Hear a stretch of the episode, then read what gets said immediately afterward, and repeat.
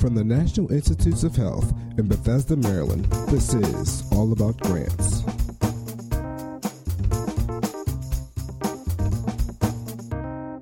From the Office of Extramural Research at the NIH, I'm Megan Columbus, and welcome again to All About Grants. In today's interview, we're going to take a break from our current series and address a topic submitted by a listener the NIH's requirement for training in the responsible conduct of research. We always welcome listener suggestions, so feel free to submit on the feedback form of our website. Rod has prior experience running research programs, as well as serving as Associate Dean of Graduate Programs at NYU Medical Center and University of Texas Southwestern in Dallas. So, when we talk about responsible conduct of research, what is the actual requirement? The actual requirement is for anyone who is supported by formal NIH research training dollars to receive instruction in the responsible conduct of research at least once every four years at each of their career stages in training. NIH policy on responsible conduct of research applies to our training grant programs. And by those, I assume we're talking about career development, fellowship, and training grants? Yes. Any uh, fellowship, training, individual career development, or any person who is on a training program, a T32 training program. Even though ours only applies to those programs, I know that NIH is very interested in ongoing training and responsible conduct of research throughout a researcher's career. Would you agree? Uh, yes, NIH is, and I think everyone is. I don't think only NIH is, I think the community is. And I think what actually happens is most faculty members participate.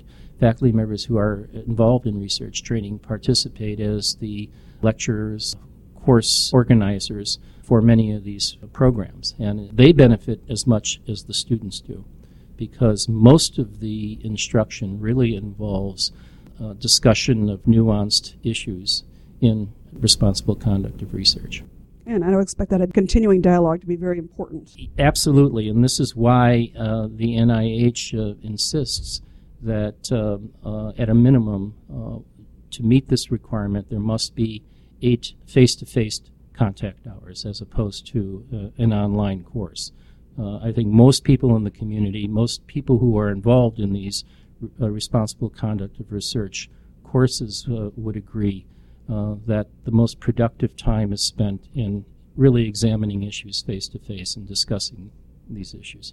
You just mentioned that it has to be face to face training, but what might the training actually look like? What kinds of conversations or courses would that be? Uh, well, we give a suggested list of topics.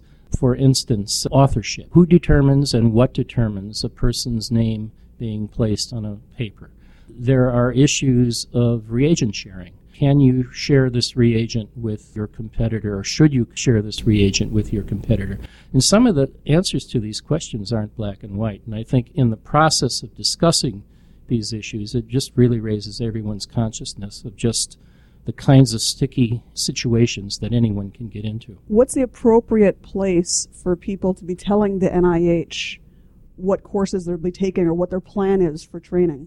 They are required in any formal training mechanism application to write out a plan as to exactly what that RCR training will consist of. And it's done in the application and it's done in the progress report also.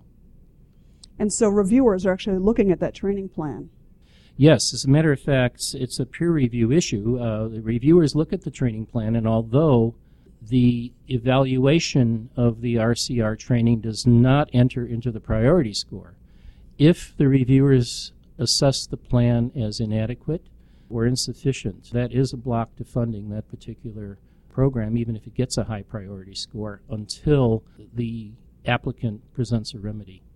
Rod, what happens if I have received RCR training right before applying for a fellowship? Does it count? Yes, you can take the example of a graduate student uh, who is not supported in her first year of graduate studies, uh, but is applying for a fellowship, which is an NIH formal training program. And she may be receiving responsible conduct of research, as many graduate students do in their first year in graduate school.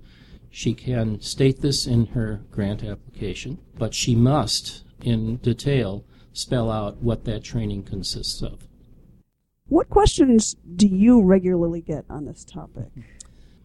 The questions of contact hours, the nature of contact hours, and as I mentioned, there is a minimum of eight face to face contact hours, usually over the span of a semester or uh, one calendar year. There are also issues, there are special cases. Although we insist on face to face contact uh, of a minimum of eight hours, there are some formal training mechanisms that support, for instance, medical students for only three months over the summer, short term training programs. In these cases, there is a requirement for RCR uh, instruction, but it doesn't have to be eight hours. What uh, many programs do is essentially have perhaps a two or three hour discussion some evening exploring some of these topics like peer review, reagent sharing, uh, authorship, uh, conflict of interest, et cetera, et cetera. Eight hours, face to face, every four years. Yes. I think that summarizes it. Hey, thanks for being here today. Thank you. For NIH and OER, this is Megan Columbus.